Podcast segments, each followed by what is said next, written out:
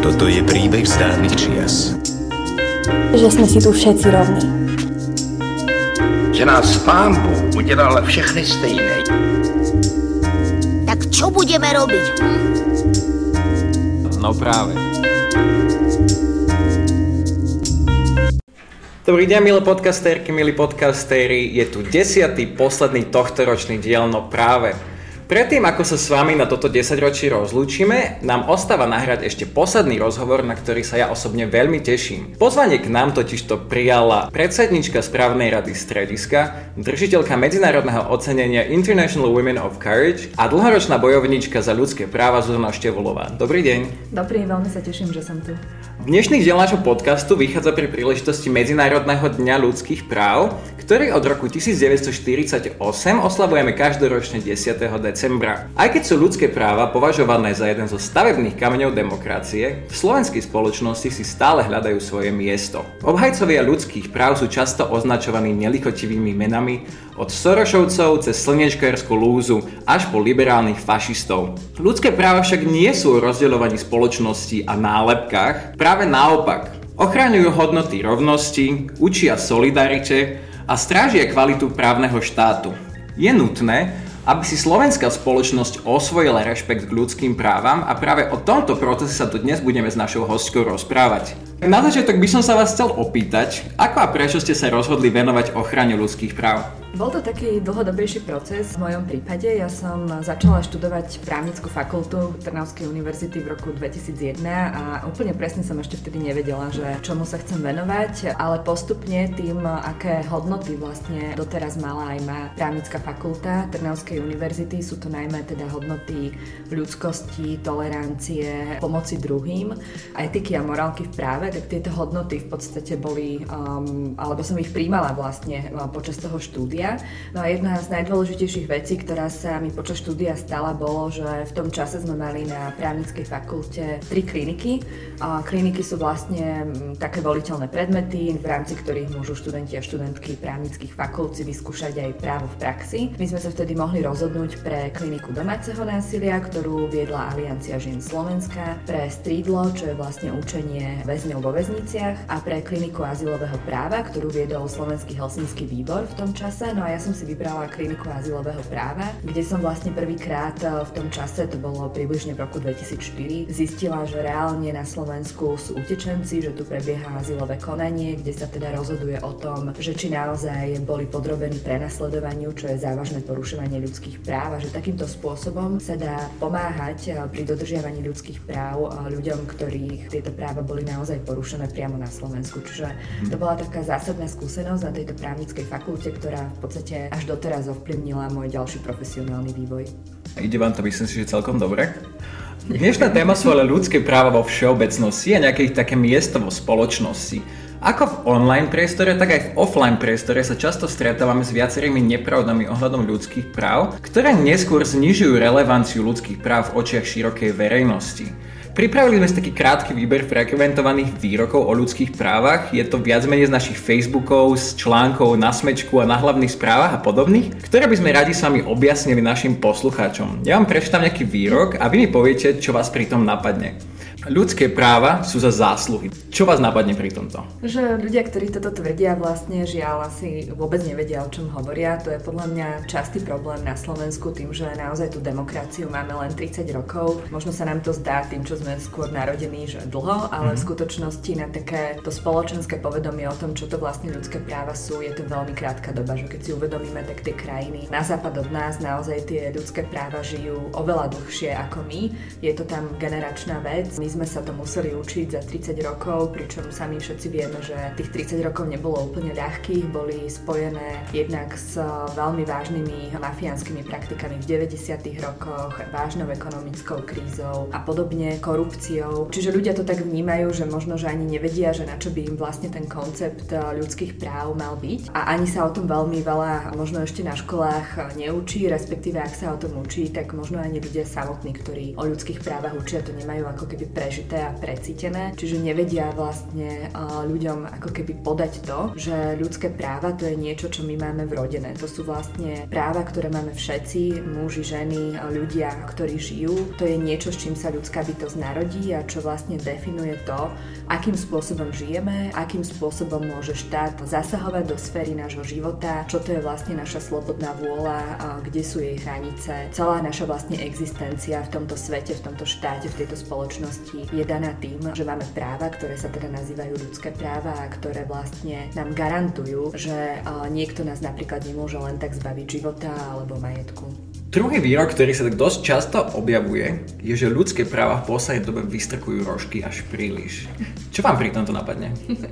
No v podstate to isté a, že teda ľudia často nevedia, o čom hovoria. Mm-hmm. Ono to možno vyplýva z toho, že tým, ako naša spoločnosť sa postupne učí žiť tú demokraciu, tak sa rozširujú nároky ľudí, ktorí predtým možno tieto nároky nerozumeli, že ich vôbec majú. To znamená, že ak na začiatku sme celá krajina ako spoločenstvo mali možno ten cieľ sa dostať do Európskej únie, tomu sa všetko podriadovalo, potom tu bola nejaká ekonomická recesia, tak eh, postupne s tým, ako si ľudia uvedomujú, že vlastne sami vlastným konaním môžu ovplyvňovať to prostredie okolo seba a zároveň, že to prostredie formuje ich, postupne jednotlivé skupiny vlastne obyvateľstva, ktoré si to neuvedomovali, zrazu zistujú to, že teda aj oni majú ľudské práva a začínajú sa ich dožadovať. A už to nie sú len také tie úplne základné práva, o ktorých by sme mohli hovoriť, právo na život, život, právo na ochranu pred mučením, čo sú úplné samozrejmosti, mm-hmm. už dnes sa nám to samozrejme zdá, vrátane, ja neviem, práva na slobodu vierovýznania a podobne, to už nám dnes nikto neupiera v porovnaní s tým, čo tu bolo pred 30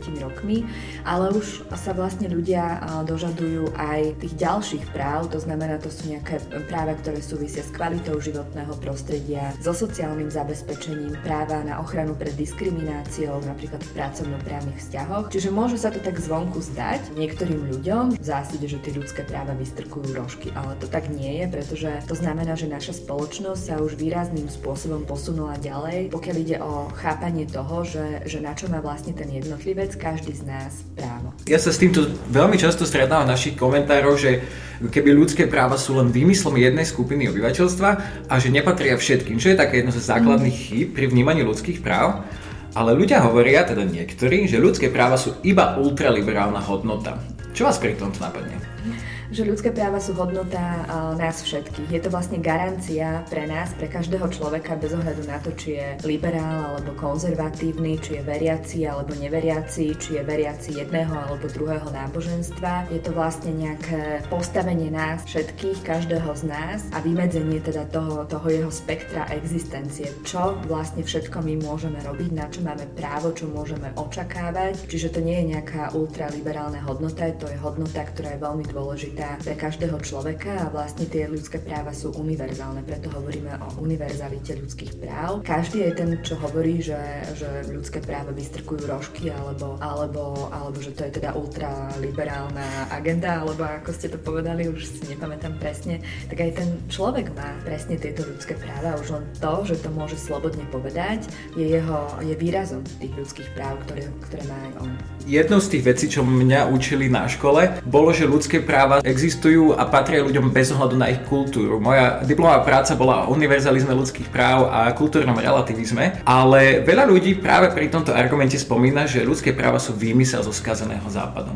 Čo vám pri tomto napadne? Že sme sa kedysi veľmi chceli stať tým západom mm-hmm. v prvom rade a možno si to trošku menej teraz vážime, ale samozrejme áno, že ľudské práva, tak ako ich my chápame, určite rovnako nie sú chápané v mnohých krajinách, e, ktoré sú na inom vývojovom stupni, v inom, žijú v úplne inom kultúrnom a náboženskom kontexte. Ale to sa vlastne vzájomne nevylúčuje, pretože naša doktrína demokracie a ľudských práv hovorí o tom, že ľudské práva patria všetkým, že sú teda univerzálne. To znamená, že napriek tomu, že možno niektoré skupiny skupiny obyvateľstva majú pocit, že oni sú oprávnení na viac práv ako niekto iný. My práve naopak, a na tom je postavená vlastne naša civilizácia, priznávame práva všetkým, to znamená aj ľuďom, ktorí si napríklad o nás v nejakom kontexte môžu myslieť, že, máme, že by sme mali mať tých práv menej. A toto ja považujem za veľmi, veľmi zásadný prelom myslení ľudstva, keď teda ľudstvo v podstate prešlo od toho systému, že kedy si sme mali samozrejme otroctvo, kde sa určité ľudské bytosti považovali za menej cenné, len preto, že sa napríklad narodili na inej časti sveta alebo majú inú farbu pokožky. Mali sme poddanstvo, kde uh, drvá väčšina populácie bola vo výrazne podriadenom postavení vo vzťahu k šľachte, nemali vlastní výsady, ten šľachtic si s nimi mohol robiť čokoľvek. A potom teda prišla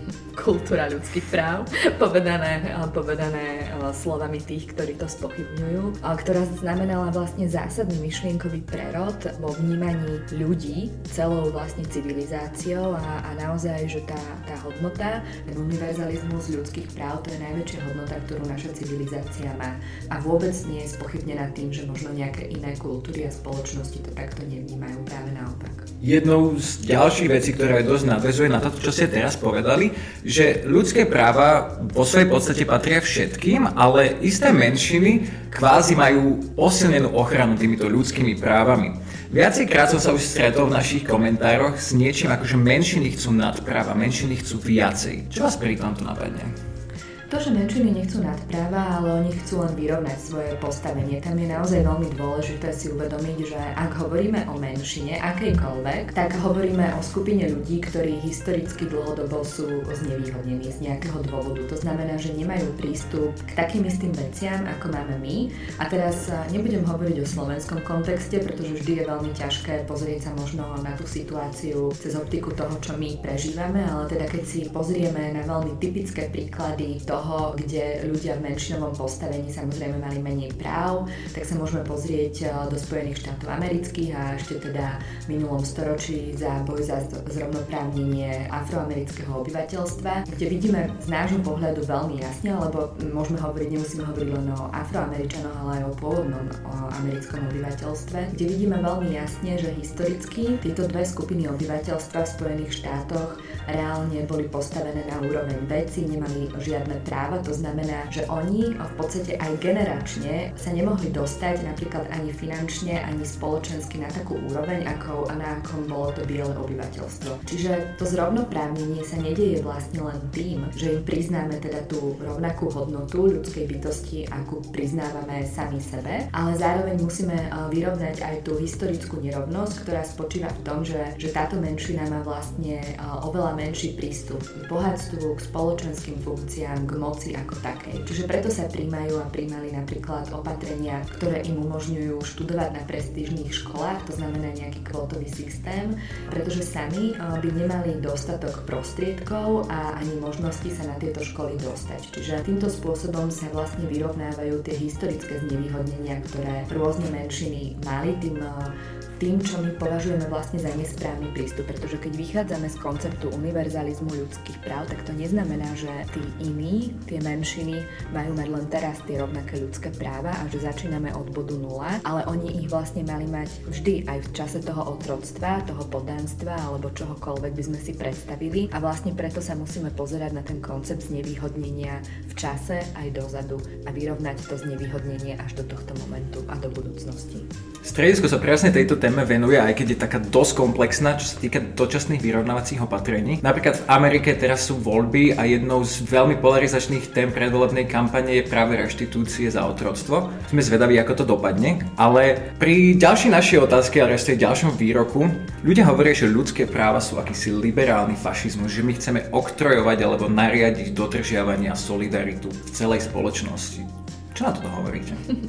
že áno aj nie. Nariadiť, nariadovať to nemusíme. Máme to zakotvené v ústave. Naozaj naša ústava, čo je základný kameň toho, čím sa riadi táto republika, hovorí o univerzalite ľudských práv. Čiže to nie je nič, čo by sme museli nariadovať. Je to vec, hodnota, na ktorej je postavená naša krajina, fungovanie našej spoločnosti. Pokiaľ ide o ten prívlastok fašizmus, ja voči tomuto som veľmi citlivá. Myslím si, že fašistická ideológia, a je to teda samozrejme aj preukázané, je ideológia, ktorá je v zásadnom rozpore s, s témou ľudských práv, s, s hodnotou ľudských práv. Ona popiera ľudské práva viacerých kategórií ľudí len za to, aký majú etnický alebo náboženský pôvod. Čiže vôbec slovné spojenie, že liberálny fašizmus nedáva zmysel, pretože niečo také nikdy nemôže existovať. Fašizmus je popretím liberalizmu aj, aj ľudských práv, čiže to slovo fakticky nemá žiaden význam.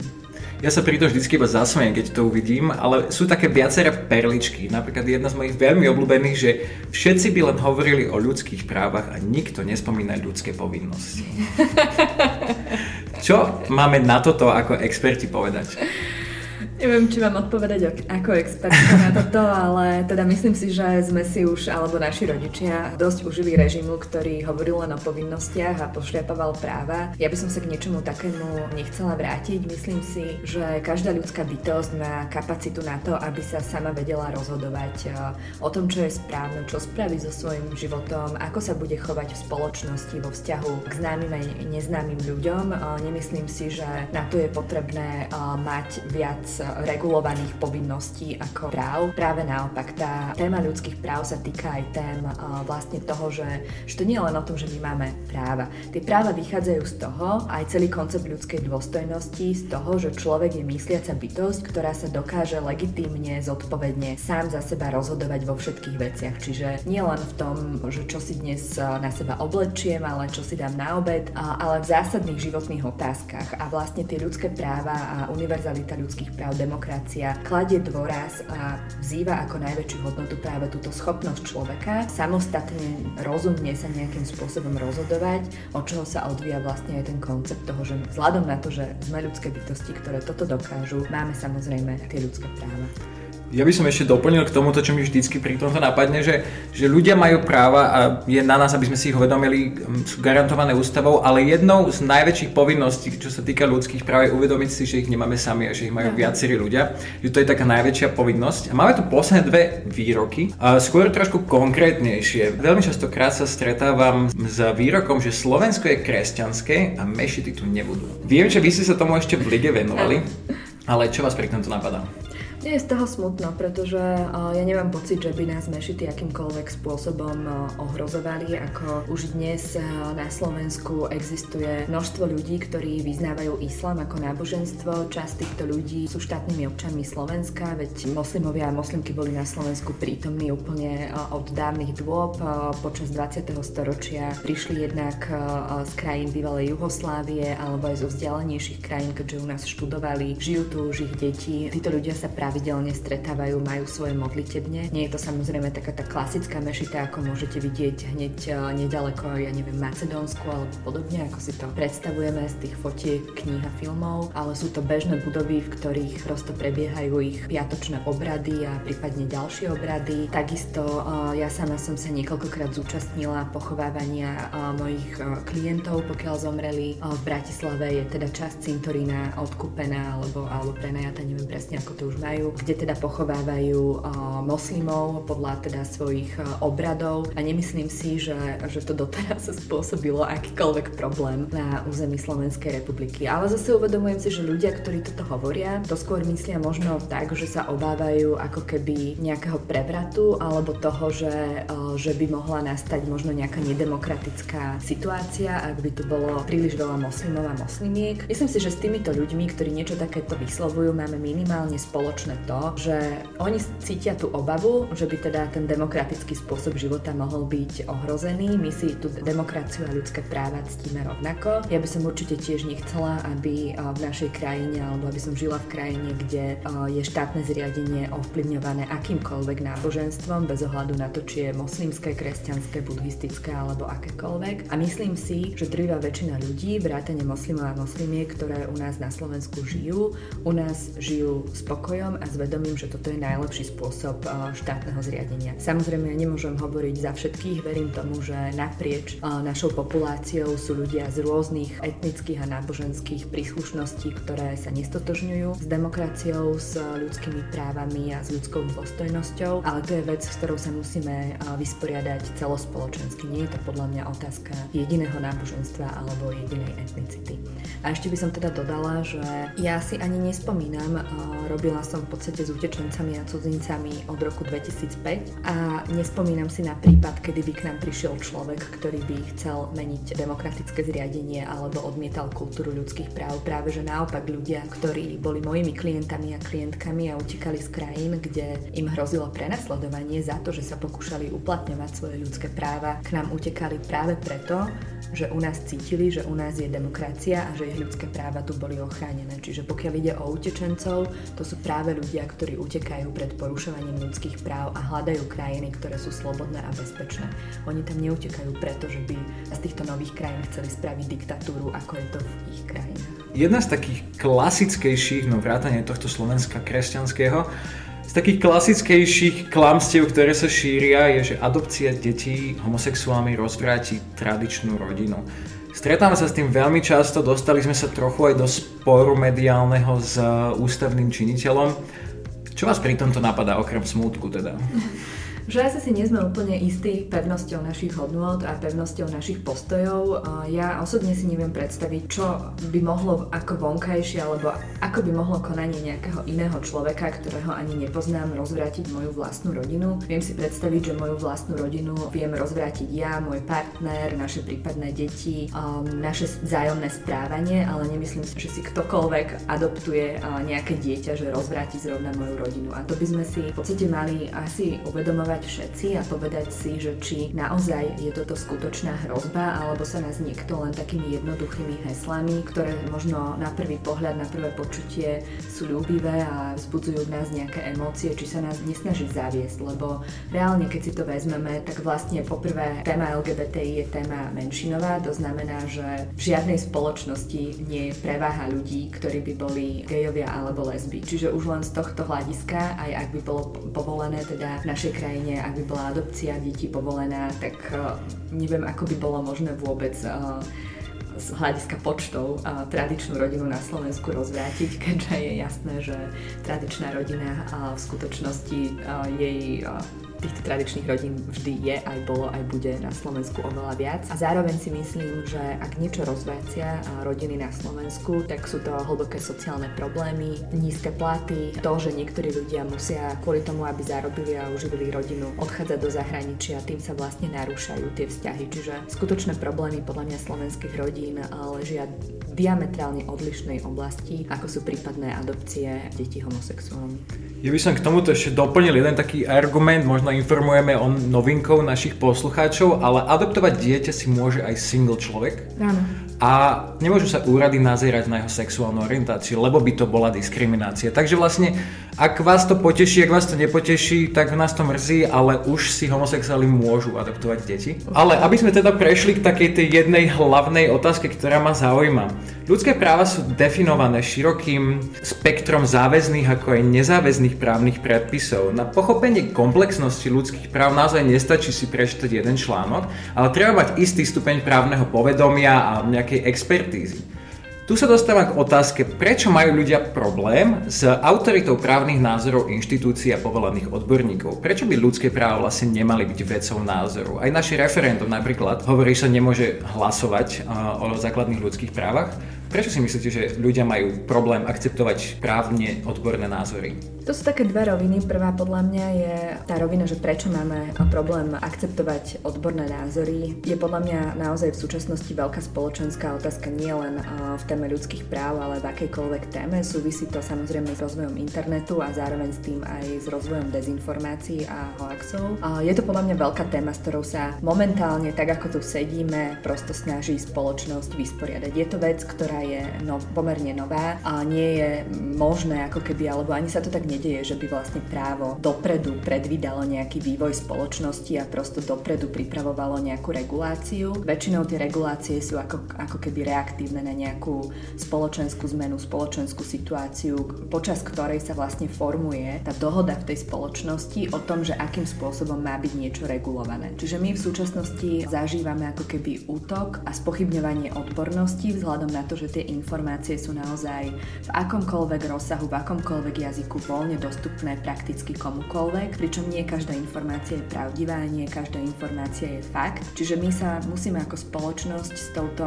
novou výzvou vysporiadať a naučiť sa, ako oddelovať e, fakty od nefaktov a od klamstiev a ako znova obnoviť vlastne dôveru ľudí vo vedu, v odbornosť a podobne. Ja nemám sama na to odpoveď, že ako sa to dá, tiež ma napríklad udivuje, že existujú tisícky ľudí, ktorí si naozaj myslia, že Zem je plochá a že, že sú schopní dávať milióny eur do organizovania konferencií o tom a hľadania konca sveta a podobne, ale myslím si, že nejakým postupným vývojom k tomu, ako spoločnosť dospejeme, že je to momentálna kríza dôvery, ktorá a zámerne som použila to slovo kríza dôvery, lebo si myslím, že uh, ono sa síce používa momentálne len v kontexte so spravodlivosťou a krízou v právny štát a nedôverou napríklad k súdnictvu a prokuratúre, ale v skutočnosti mám pocit, že tá kríza dôvery je širšia. Že napríklad ona... zdravotníctvo s očkovaním. Áno, napríklad zdravotníctvo, že je to všeobecne kríza vo vzťahu k faktom, k autoritám a podobne. Nie sú v tom možno tie autority len tak nevinne, že určite sa dá povedať, že možno v nejakom čase rezignovali na vysvetľovanie vecí bežným ľuďom, pretože nemôže byť každý aj expert na jadrovú fyziku, aj expert na slobodu jednotlivca. Zároveň ale si myslím, že táto kríza dôvery, ak, ak ju neprekonáme, tak ako civilizácia alebo ako spoločnosť môžeme smerovať k vážnym a nenapraviteľným veciam vrátanie vojen a znova popierania práv veľkých častí našej civilizácie, pretože nie je to len o kríze dôvery vo vzťahu k inštitúciám, ale teda výskumy potvrdzujú, že tá kríza dôvery je tu aj v spoločnosti ako takej. Napríklad slovenská spoločnosť bolo vyskúmané, že, že má jednu z najnižších dôver, my úrovni dôvery aj vo vzťahu napríklad medzi nami. To znamená, že my keď si jeden druhému navzájom nedôverujeme, logicky nedôverujeme inštitúciám, logicky nedôverujeme dôverujeme odborníkom, ktorých nepoznáme. A toto sa musíme začať učiť, pretože to je vlastne opačný prístup je cesta do záhuby. Nedôvera v inštitúcie, nedôvera v systém prehlbuje vlastne chaos, vedie vlastne k bezvládiu, k antisystémovosti a to by nás mohlo naozaj priviesť aj kľudne k nejakej ďalšej vojne. Čiže v tomto ja vidím veľké nebezpečenstvo. Myslím si, že teda tá kríza dôvery vo, voči faktom súvisí teda s hlbšou témou krízy dôvery celkovo v spoločnosti a v autorite autority. Opomenula som samozrejme aj tú tému, ktorá s dôverou súvisí, to je samozrejme dôvera vo vzťahu v medzinárodnom práve k veľkým eh, spoločnostiam a podobne, pretože znova tým, ako sa dozvedáme, že častokrát sú mnohé veľké spoločnosti zodpovedné za vážne environmentálne záťaže, ktoré nám v podstate ubližujú ako ľudstvo, tak tým pádom, a nič sa s tým nerobí, tak tým pádom ľudia nemajú dôveru, že ten štát je natoľko silný, aby ich ochránil. To sú všetko veci, ktoré sa momentálne dejú a na ktorých je potrebné na rôznych úrovniach pracovať, aby sa tá dôvera obnovila. Mne pri to všetkom napadá to, čo sme sa učili na, na filozofii práva, že homo homini lupus, že sa k tomu tak vraciame, že človek človeku sa stáva vlkom a že už nie je človek človeku človekom. Áno, k tomu som len teda chcela presne toto povedať, že aj dôležité je uvedomiť si, že tak ako rozmýšľame o sebe, že, že sme nejaká bytosť, ktorá žije v nejakom kontexte, každý z nás si uvedomuje, má nejaký pocit, že na čo máme vlastne právo ako jednotlivec, tak mali by sme pristupovať aj k druhým ľuďom v našom okolí cez rovnakú prízmu, cez rovnaký rešpekt a uvedomovať si, že oni majú presne to isté. To znamená, že my máme tie naše ľudské práva, máme ľudskú dôstojnosť a to isté má ktorýkoľvek človek, ktorý s nami sedí, ktorý s nami ide v električke, ktorý je na druhom konci sveta. A týmto spôsobom sa vlastne tá sloboda prejavuje v jednotlivcovi, ale aj navzájom. A to tiež hlboko súvisí s tou témou dôvery a vzájomnej zodpovednosti a vzájomného rešpektu, že musíme si naozaj uvedomovať, že v skutočnosti aj tí cudzí ľudia, tí iní ľudia majú veľmi podobné pocity, veľmi podobné očakávania, veľmi podobné nádeje, že to vôbec nie je rozličné. A preto tam niekde treba hľadať aj vlastne korene toho univerzalizmu ľudských práv. No, myslím si, že na ďalšiu otázku, čo sa idem spýtať, ste mi veľmi dobre odpovedali, ale aj tak sa spýtam. Opisovali ste problémy spoločnosti, problémy dôvery medzi ľuďmi a dalo by sa to možno nazvať nejakou krízou ľudskosti. Čo pre vás znamená toto slovo ľudskosť? Mm, ona má veľa významov. Poprvé rešpekt k druhému. To znamená, že nemusíme so sebou vždy súhlasiť, ale mali by sme sa rešpektovať. Mali by sme vychádzať presne z toho, čo som hovorila pred chvíľou, že každý človek, ktorý stojí, sedí oproti nám, je je s nami v nejakom priestore, má svoje vlastné názory, očakávania, sny, predstavy, z niečoho vlastne vychádza, nejakým spôsobom sa tie jeho názory formulovali. Čiže pre mňa je veľmi dôležité aj s akýmkoľvek názorovým oponentom sa rozprávať bez nálepkovania, bez pochybňovania, priznať mu prosto obyčajný rešpekt, ľudskú dôstojnosť. Potom je tu pre mňa aj téma solidarity, to znamená, že treba si uvedomovať, že nie všetci ľudia mali také šťastie ako my, že to, že my sa teraz máme dobré, neznamená, že sa nemôžeme podeliť o to aj s inými, ktorí nemali vlastne toľko šťastia, či už žijú na Slovensku alebo inde. To je podľa mňa veľmi dôležitý tmel ľudských vzťahov od počiatku, že nikdy to tak nebolo, že by ktokoľvek z nás alebo naši predkovia žili na nejakom opustenom, izolovanom ostrove. Proste tie vzájomné vzťahy tu sú, či už sa pozeráme na svetový mier alebo, alebo životné prostredie. Tá solidarita vlastne sa tým tiahne ako červené vlákno, pretože čím lepšie sa máme ja, moji susedia a takto by sme mohli ísť ďalej a ďalej, tak tým lepšie sa máme my všetci spoločne. Čiže o tom je podľa mňa aj tá bazálna ľudsko, že vždy je spojená práve aj s tou solidaritou a s tou snahou, aby sme nemali len my, ale aby aj ľudia okolo nás eh, mali dopriaté. Ďakujem veľmi pekne za zhrnutie a za super definíciu, až trošku dojalo.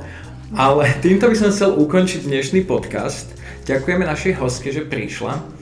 A chcel by som dať ešte taký, také zakončenie, lebo je to posledný diel tohto roku, posledný diel tohto desaťročia. A vlastne desiatý diel podcastu No práve. Snažili sme sa vám približiť prácu strediska, princípy zodpovedného podnikania, problémy neviditeľných komunít, objasnili sme vám pojmy inklúzie a diverzity, riešili sme právo na bývanie a work-life balance a rozprávali sme sa aj o problémoch, ktoré musia čeliť mladí a ženy. Dúfame, že ste sa v podcastoch dozvedeli niečo nové z oblasti ľudských práv a že ste hladní po ďalších dieloch aj v budúcom roku. Osobne by som chcel poďakovať všetkým našim hosťom, aj tu prítomnej našej hostke, odborníčkam a odborníkom, aj neodborníčkam a neodborníkom za to, že vďaka vám mohlo no práve existovať a rozprúdiť takéto debaty. Aby sa nezabudlo, chcel by som poďakovať aj vám, milí podcasteri a milé podcasterky. Ďakujem vám za každé jedno zdieľanie, za každé jedno komentovanie a spätnú väzbu. Vďaka vám sa z podcastu No práve, ktorý začínal e, s mikrofónom z telefónu pri rozhovore v krčme a s absolútne neskúseným moderátorom stal podcast, ktorý už je na Spotify, na Apple Music, na viacerých aplikáciách Máme tu super techniku, mikrofóny, svetla a moderátor už ako tak vie, čo robí. V budúcom roku by sme chceli v podcaste pokračovať v novom formáte s novými témami a s novými hostiami. Tak do tej doby by som vás chcel popriať úspešný vstup do nového desaťročia, krásne sviatky a trochu viacej ľudskosti. Ďakujeme za počúvanie, ja som Jakub a toto bol podcast No práve.